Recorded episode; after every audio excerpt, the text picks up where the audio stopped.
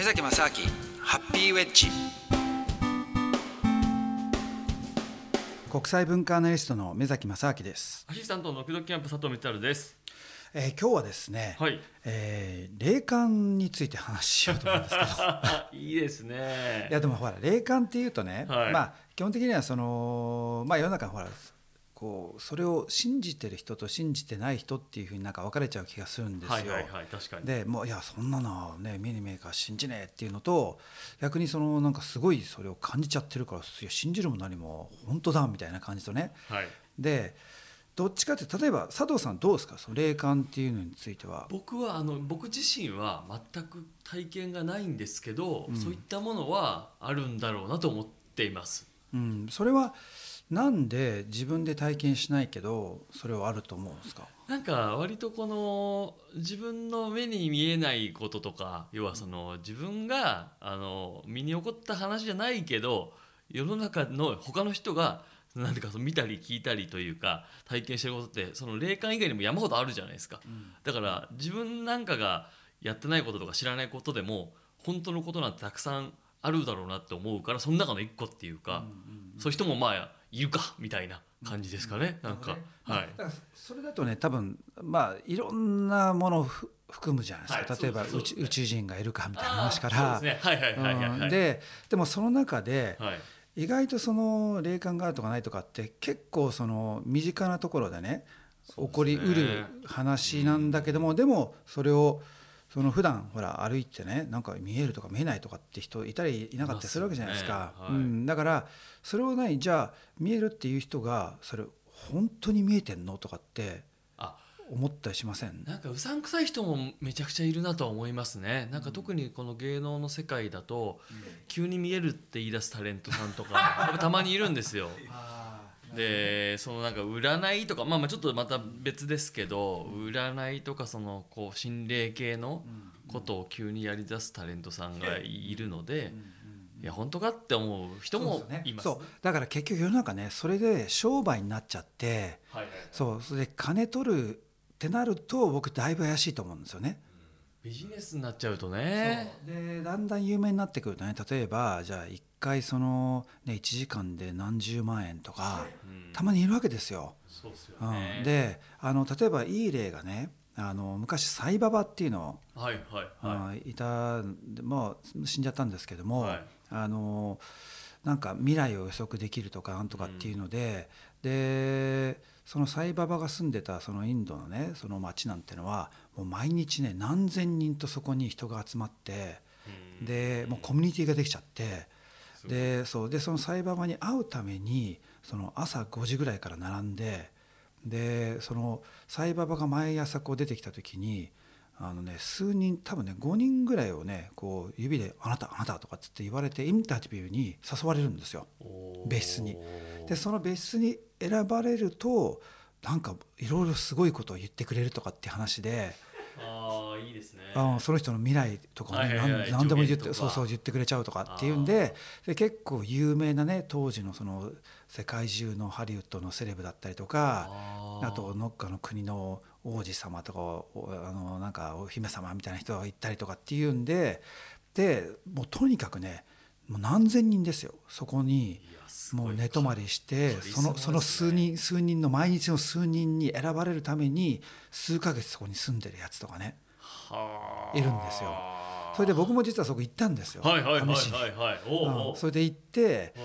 で3日ぐらいいたんだけどうん。いやこれ違うだろうと思って。それは何ですか？選ばれたとてっていうことの思っちゃったんですか？かいやそもそもなんかいろいろまあそまあこれ選ばれるのちょっときつくねえかっていうのがあったのと いや確率的にね。あ確率的にそうそうそう。っていうのとあとねやっぱりねちょっとどうなのかなと思ったのがそのサイババが言ってるのが言ったのがね当時ね。はい。私はその現存している唯一の神だみたいな言い方したんですよ。あうん、ご自身が。そう自分が。なるほど、うん。それででね結局いろんなその予測とかあの未来のなんていうのこういう予知みたいなことやってたんですけども、うん。結局ねオチはね彼自分の死ぬ時まであのこの日に死ぬって言ってたんだけどもそれよりも先に死んじゃったんですよ。自分の未来も分かんなかったのかってなっちゃうとちょっとね じゃないですか。なるほど少なくともねそこまで生きて自殺するとかになったら ままだね まだそう自分の言葉でそうそうそうそう、うん。あやっぱ最後まで気合入ったあれだったんそだなるじゃないですか。読んでたんだなとかもね。そうそうそう。だけど手前で死ぬってお前それ自分がインチキだって証明して死んじゃったようなもんじゃないかみたいな。悲しいですうねん。ででちょっとねで結構例えばねあとねインド行くとねアガスティアの葉みたいなのがあって。すかそれアガスティアの葉っていうのはこれ面白いのがあのあるその場所に行くとねその古代のなんかサンスクリット語で書かれた葉っぱにねなんかはい。そのあるその降りてきた人がそのす葉っぱにとにかくいっぱいなんかよ予測っていうかなんで予知みたいないっぱい書いたらしいんですよ。それでそこにアガスティアの葉の場所に行くとうん。行ってあなたの名前と生年月日を告げるとうんあなたの葉っぱがあるって言うんですよ。あ。例えば佐藤さんの葉っぱ。そう書かれた。何十何百年前だか分かんないけども書かれた葉っぱがあってそれを探してきてえ。でそこにあなたの未来のそのことが全部書かれてるっていうね。すごいですねそれ。そうそれでそんなこと言ったら「えじゃあ何70億とかあるのか?」って話になるじゃないですか。そしたら70億には来ないつまり来る人のだけ書かれてるって話なんですよ。うわいいいいいいですよ。なんかなんかすごいいいですよ。いやいいいやそうでしょ？ファンタジーですよ。なんか都合がいいんですよね。そうそうそう。そこも含めてなんかいいグッとくる。そう都合がいいじゃないですか。発そうそれで僕ね行こうかなとかって思って、はい。でねでもちょっと行く前にやっぱリサーチちゃんとやろうと思って。さすがですね。でいろいろ本読んでたんですよ、はい。でそのアガスティアの歯を紹介するのとかそこに実際行ったやつのレポートとかいろいろ読んだんだけども、はい。まあ結局ね僕結論として行かなかったんですよ。いやこれ行く価値ねえなと思って。なぜかっていうと、はい。えっと、結論からするとやっぱね、うん。いやこれはなんか最近行くとねもうね自分が本家だとかって言ってるそのお店がいくつもあるんだ。30件ぐらいあるらしいんですよ。うん分派しちゃってんだ 分派しちゃってね。そうそれでで行くとなんかねいろいろ誘導尋問でその名前とかうん。生年月日とかなんかいろいろ聞かれるらしくて、うん。で結局それって名前と生年月日と生まれた場所とかあるとインドのその先生術っていうのがあってね、はいはいはい。うんインド先生術っていうのはその生まれた時間と場所と名前名前もあるのかな、うん、それで、まあ、名前っていうか生年月日ですよね。そこから来る生まれた場所のそのその地点、まあ、時間とね地点って特定されるじゃないですか。うんうん。でそこから見えるその天体の位置っていうのが各それぞれ違うじゃないですか。はい。うん、でそれをそれっていうのはコンピューターで出せるんですよ。うーん。であのバースチャートとかっていうんですけども、はい。でそれを見てつまりそのあるね例えば佐藤さんが生まれた時生まれたねじ時間の場所に見える天体の位置から今どういうふうにその天体が動いてるかで将来どういうふうに動くかっていうその天体の動きに合わせてその人の人生のそのこう浮き沈みみたいなものを見ていくっていうのが、まあ、一つのインド先生術なんですよね。うんはい。でそれに必要なのは例えばだから名前とかね生年月日とかあったらできちゃうわけですよ。はい。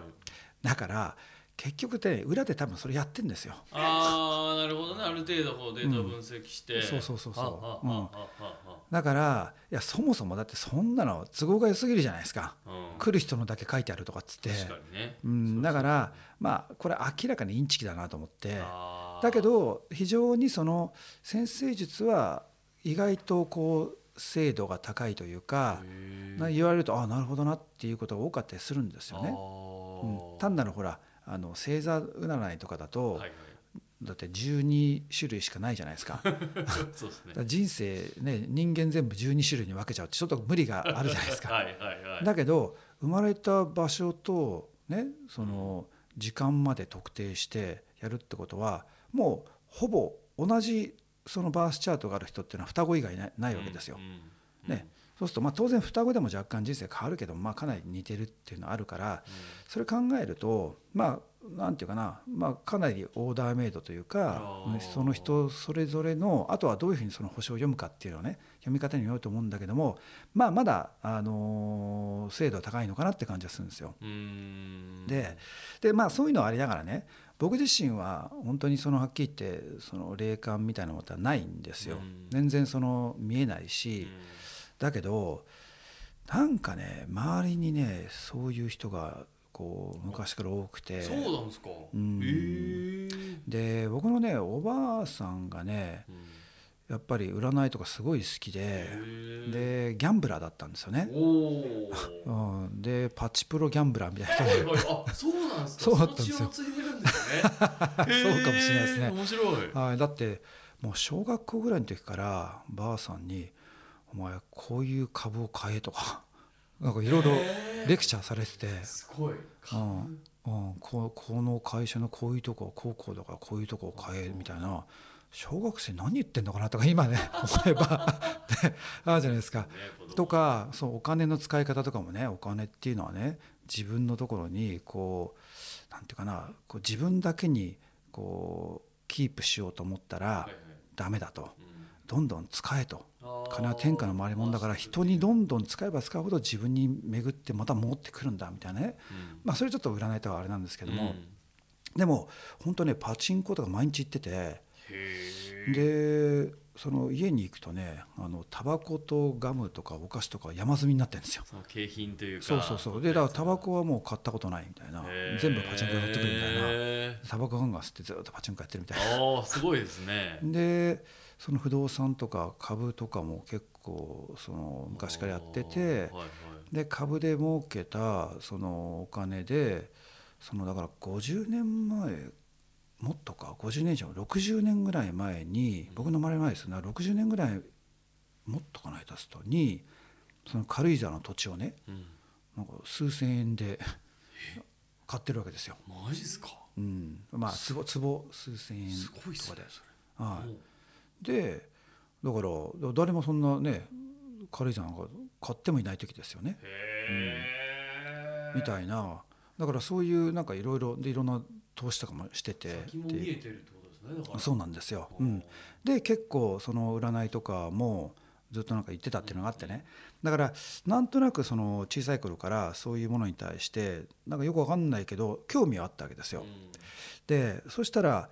やっぱり僕の身の回りに本当にねなんか知らないけど例えばあの映画で「シックスセンス」って昔あったじゃないですか。あれをなんか字で言ってる人がね隣に住んでたりとか、うん、でそういう人の話を聞くとなんか小さい頃にあのやっぱりなんかいろんなものが見えちゃったらしくて。あのね要するに公共のバスとか電車とか怖くて乗れなかったらしいんですよ。ほうなんなん。かいろいろんな人が見えちゃうから。へえそういうところにいるのが。そうそうそうでででおでお母さんにおばさんにね言ったらしいんですよ。おばさんに「おばさんっていやこれ見えちゃうんだだけど」とか言ったらおばさんがねあ「それはね人の前で言うことじゃないから。黙ってなさい」って言われたっつって。でおばさんも見えたらしいんですよ。なんだ。そうそう完全にその、うん、でもお母さんは見えてないらしいんですよ。うん、ででそういうことを言われたからっていうんででもね物心ついて大人になってくるとそこまで見えなくなってきたらしいんですよね。かあとはなんかスイッチを入れる入れないってなんかあるらしいんですよ。自分の中で？そうそうそう。すごい。うん、でそのスイッチを入れるとそういうことがチューニングしてなるんだけど普段はそれやってると疲れちゃうから入れないにしてるみたいなことを言ったりとかしてだからその人は一時期そのなんか占い師みたいなことややってたんだけどそれもなんか疲れちゃうし嫌だからって言って逆にその自分がそういう能力を使うことでそのなんか商売とかにすることに対する後ろめたさみたいなのがあるらしくてだから全然今違う仕事してるんですよね。でも面白いのが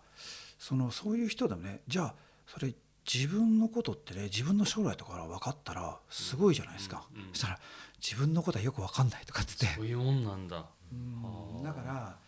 そのやっぱり人のこととかだと客観的に見えるからそうなんだけど自分のことだと自分のエゴとかの望みとかそのいろんな欲望が入ってきちゃうと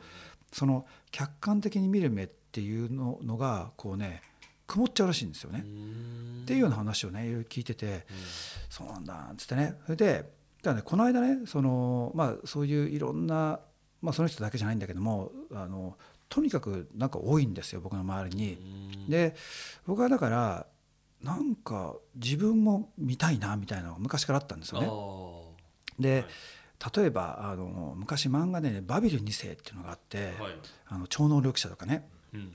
あれむちゃくちゃ憧れて。てうん、そう はいはいはい。超能力者になりたかったんですよ。はいはいはいはいはい。あと昔ユリ・ゲラーとか、はいはいはいはいはい。ユリ・ゲラーがではいテレビに出てきてはい。スプーンをね持って「君たちもできるから」っつって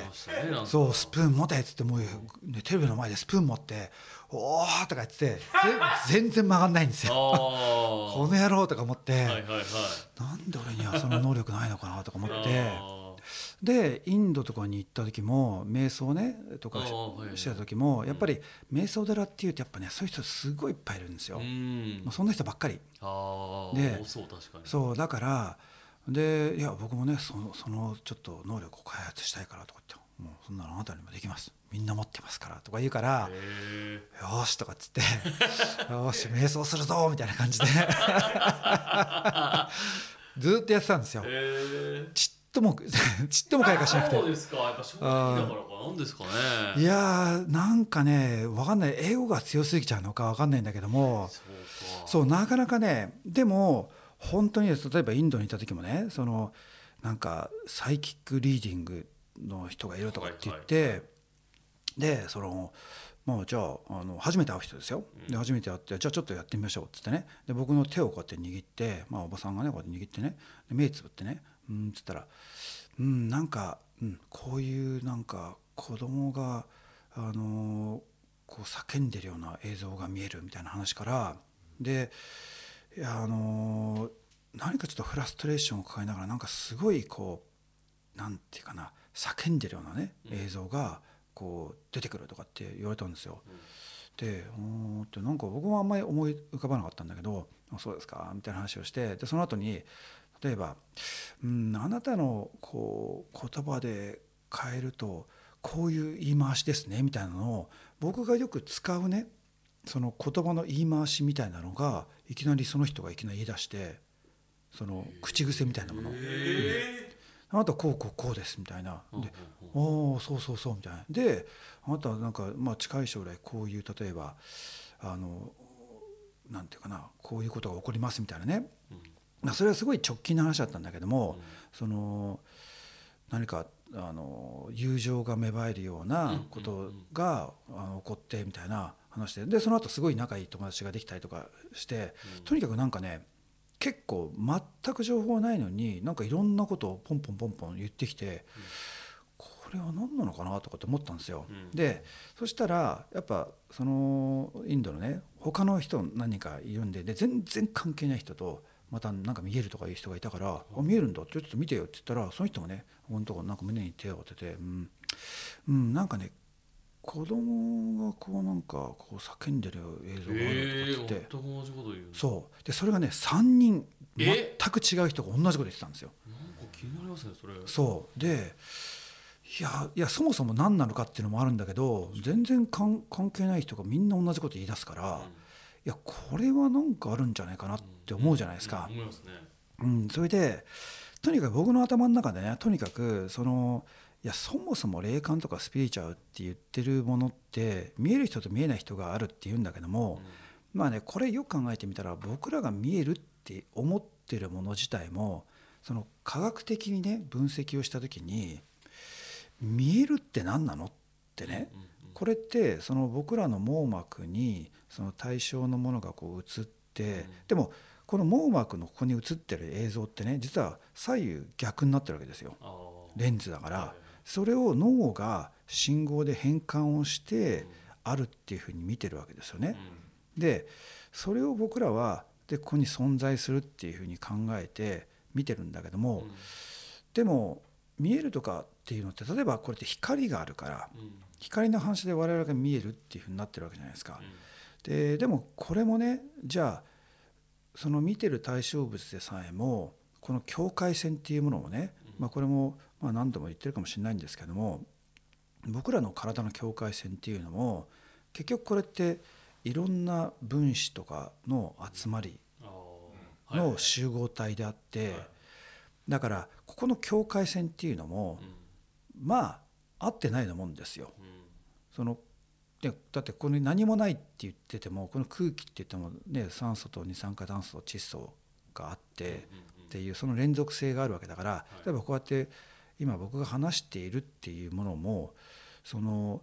話す時に僕のこの声帯の振動が空気中を伝わってで例えばこうねその佐藤さんの鼓膜を振動させてそれが脳にこう信号として変換されてっていう伝わり方してるから物理的にここにその境界線っていうよりもそのつながった空間があるからねこうこ声が伝わってるわけですよね。そうするとだから例えばその人の考えが読めるっていうことさえもそのこれって別にじゃあこうやって言葉を今こうやって使って言ってるけども別に言葉をなしにその僕の考えをそのまま人に伝えるっていうこともねこれだって物理的にまあそれはそんなに難しいことじゃないんじゃないかなっていうね。だって空間として連続性があるわけだから。でつながってるわけですよ。そもそも全てのものがね分子レベルでとつながってる連続性があるんだから。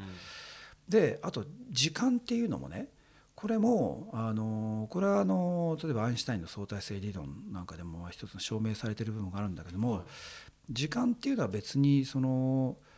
あのなんていうの絶対的なものじゃないんですよね。つまり移動しているね例えば光と同じスピードで移動すると、そのその場所っていうのはて動いてないとこから見ると時間が止まってるように見えるわけですよ。つまり、まああのいろいろね物理的にその光と同じスピードで動くっていうこと自体がそのそうすると物質が物質として形が得られないとか、まあ、そういう部分があるんだけど、ただスピードがつくと移動すると、移動中の時間っていうのと止まってる時間っていうのは時間の流れが違うんですよ。止まってる人からすると移動してる時間っていうのは時間が遅れてくるんですよね。ってことはでもこれ世の中いろんなもの全てがだって分子でも運動してるだからだから僕らは頭の中で全ての時間が同じ方向に全部動いてるって思ってること自体がそもそも間違いなわけですよ。だか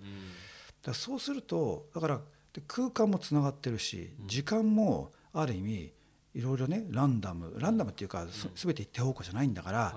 だからある時点である人がその過去のそのとか未来のそのある一定の時間っていうものを認知するっていうことさえもそんなに実は難しい話じゃないんじゃないかなっていうね。うん、っていうかその全くそのなんていうかなあの不可能な話でもないんじゃないかなって感じがするんですよ。はい、うん、だからであとはその結構双子の人なんかによくあるのがねほらあの全く別々でその住んでたりするんだけどでも同時に同じこと考えるとかあと電話しようと思って電話するといつも同じ時に同じ時に電話しちゃうからいつも話し中になっちゃうとかね、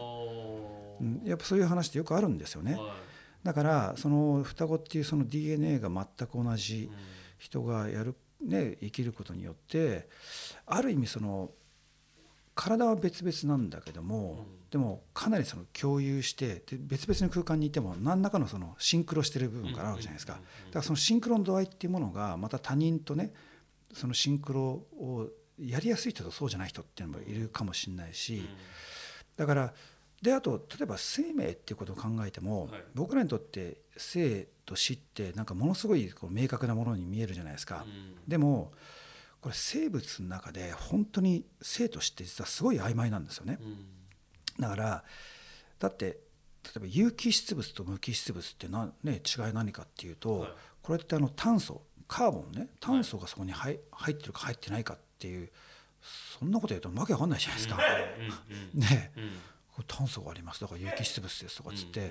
でもこれはだから僕らがその生物学上生物学って分類をしてはい。何かねカテゴリーを作るためにまあ便宜上作ってそれで理解を世界を理解するためのまあやり方なんですよ。はい。だから、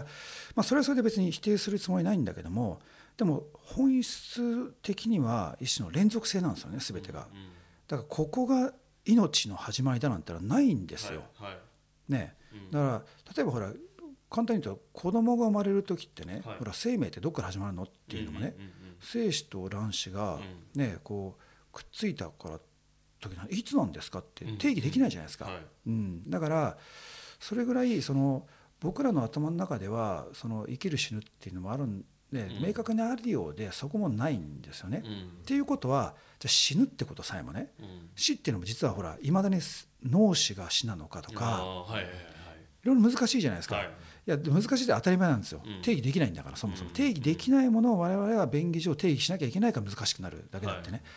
でそうなってくるとで肉体さえも僕らの肉体っていうのは数年で新陳代謝してぐるぐる回ってるわけだから、うん。ってことは僕らの本質ってもっと意識じゃないですか、うん。肉体に依存しない意識っていうのは僕らの本質の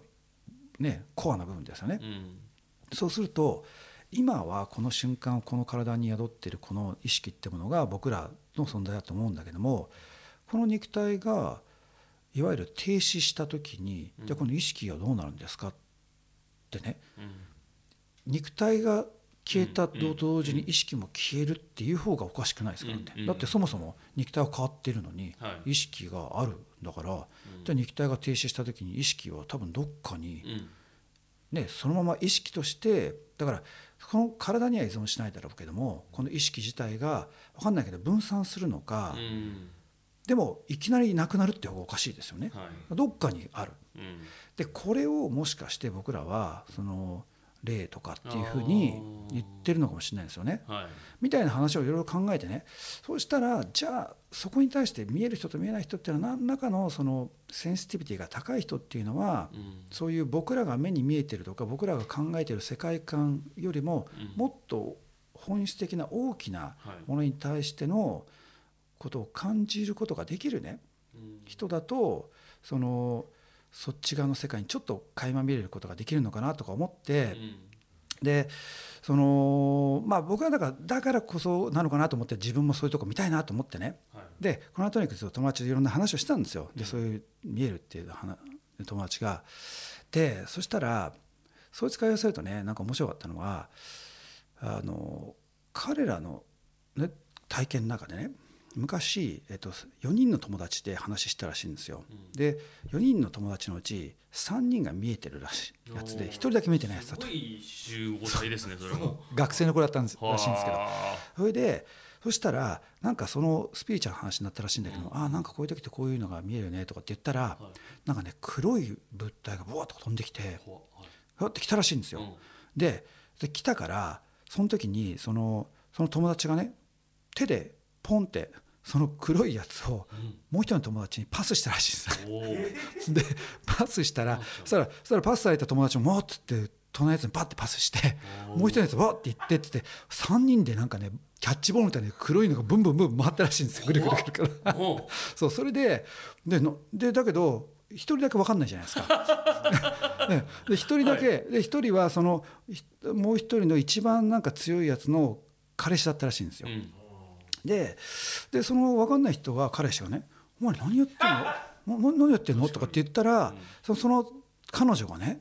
「あんたのこと守ろうと思ってねこっち今やってんだから」って言ってなんか半切れ半切れして来させないそうそうそうあんたあんたのの守ろうとしてるでしょ？とかっつってふって気抜いたらしいんですよ、うん。そしたらその黒いのがその人にボンって入っちゃったらしいんですよ、えそれで入った瞬間にその人泡吹いてぶっ倒れてえでそのまま救急車運ばれたらしくて。でその後学生だったのに1年ぐらいなんか病院に入院しちゃってそれででそれで卒業がね遅れちゃったらしいんですよね。っていう話で,、うん、でそんなのあるんだとかっつってなんかすごいな。だけどそれ病院に行ってなんか精神安定剤とか飲んで1年半ぐらいでなんかリカバリーしたらしいんですよ。だからあ薬で治るんだみたいな。逆にね。っていうのもあってね。そう。それそれでねその時に話をしたらねその後日ね何だったんだ「う。ん何だったんだ」って言ってでその3人で話したらしいんですよ「あああれさ」っつってあの黒いあの黒い玉がさって言ったら一人が「え黒い玉じゃなくて顔でしょ」って言ったらしいんですよ。あええ顔いやく黒い玉じゃない？って言ったらそいつが「ああそっかお前は解像度が低いから あそれしか見えないんだ」とかってあ話になったらしいんですよ。そう見え方が。そう見え方が違う。のあお前そこでしか見黒なんだみたいな。俺には顔だよって言ったらそしたらもう一人が「え顔じゃないでしょ。体でしょ」っつって。ええ 全部あったでしょみたいな話になって。それでで彼らからするとその解像度の高さによってその人のやっぱりそのセンシティビティが違うと。よりよく見える人の方がねそうそうそう。なんかうん。受信感の強そうな。だからその例えばよくあるその幽霊は足がないとかってあるじゃないですか。ねね。あれは解像度が低いやつが見てるから足が見えないんだ。本来は もう体とかも全部あるけど。よ。うん、解像度が悪い人が黒い玉に見えちゃうとかか。そうそうそう、まあ確かにそのぐらいの差はあるうん。か、、だから一概に見える見えないっていうのもなんか単なる全部見えるとかって話よりもやっぱアナログの世界うん。なんじゃないかなと思って、こ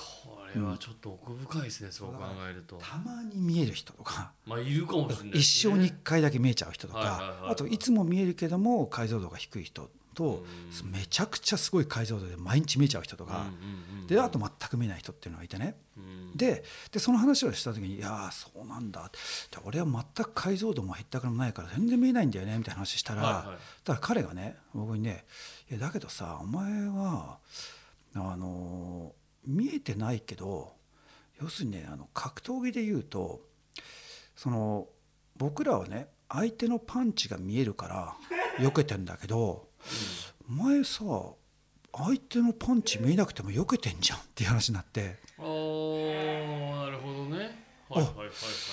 そうそうだなと思って、はいはいはいはいはいはい結構僕ね避けてるらしいんですよ。へえ無意識のうちに。何なんですかねそれうは、んだから結構ねあこれ時間がな。いまあ簡単に最後に その僕のね、あのー話でね例えば僕子供が生まれた時にね、うん。えー、とバケーションに行こうと思って、はい。でちょっとフランスは結構昔から行ってて友達もいるから、うじゃあちょっと年末はフランスに行こうと思ってでフランスのパリにねちょっと友達に会いに行こうとか思ったらあ子供はだから本当6ヶ月ぐらいだったんだけども、うん。そしたらその年末の、えっと、12月の頭ぐらいだったかなフランスであのテロ事件が起こって、うん、あの同時テロみたいなので,、はいでそれで大騒ぎになっちゃったんですよ。うん。で親戚とかもね周りの人たちは「お前そんな時に血のみを捕まえてね連れてお前アホか」みたいな感じでめちゃくちゃ言われたんだけど、うん。まあ、僕からすると「いや今一番安全だろう」とかっつってその後だとねそうそうそう、うんうんうん。で行ったっていうのあったんですよね。はい。でその後にねこのスリランカに行ったんですよ。はい。でスリランカに行ったらそしたらちょうどね、えー、とその行った3ヶ月後ぐらいにやっぱテロがあってで僕が泊まってたホテルはやっぱそのテロのえー標的になっててそこはたまたま爆発はしなかったんだけども、うんでもテロの、ね、犯人が入ったっていうビデオがあってであと食事をしたレストランがあったんだけどもそこの食事をしたレストランではやっぱりテロがあって。でそこでやっぱ日本人の、えー家族のやっぱあのお母さんと赤ちゃんがやっぱり亡くなってるんですよね。ででその後にねニュージーランド行ったんですよ。はいででニュージーランド行った時にちょっと南の方行ったらなんか島があってね。でいやちょっとここに島があるからあのこれ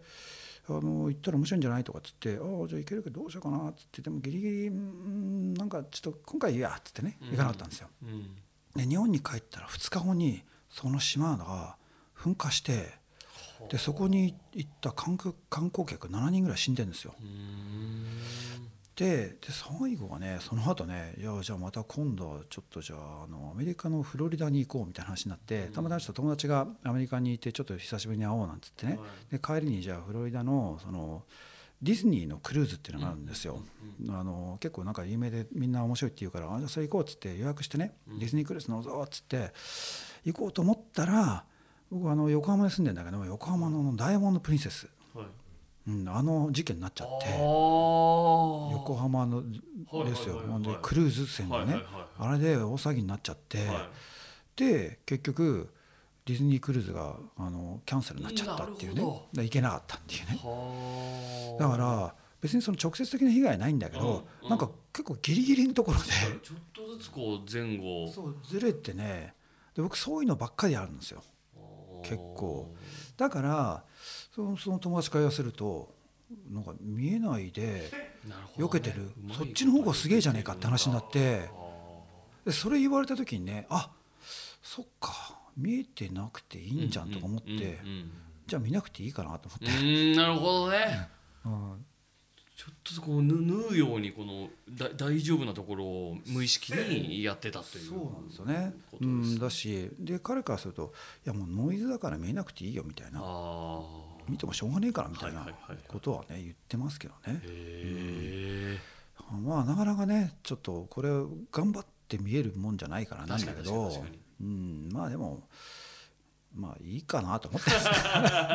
ちょっとでもすごいですね確かその目崎さんの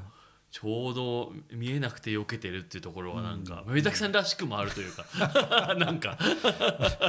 でもあんまりでもねただねこれねおごるとダメだなっていうのを思ってるんですよ。あのはいはいはい調子こくと多分ね、うんやられるから常にやっぱ謙虚でいることが必要かなとは思ってますけど。2022年はじゃあそうです。そうです。引き続き研究そうです。ね謙虚にいつも謙虚にいましょうということで。ねありがとうございます。目崎正明ハッピーウェッジ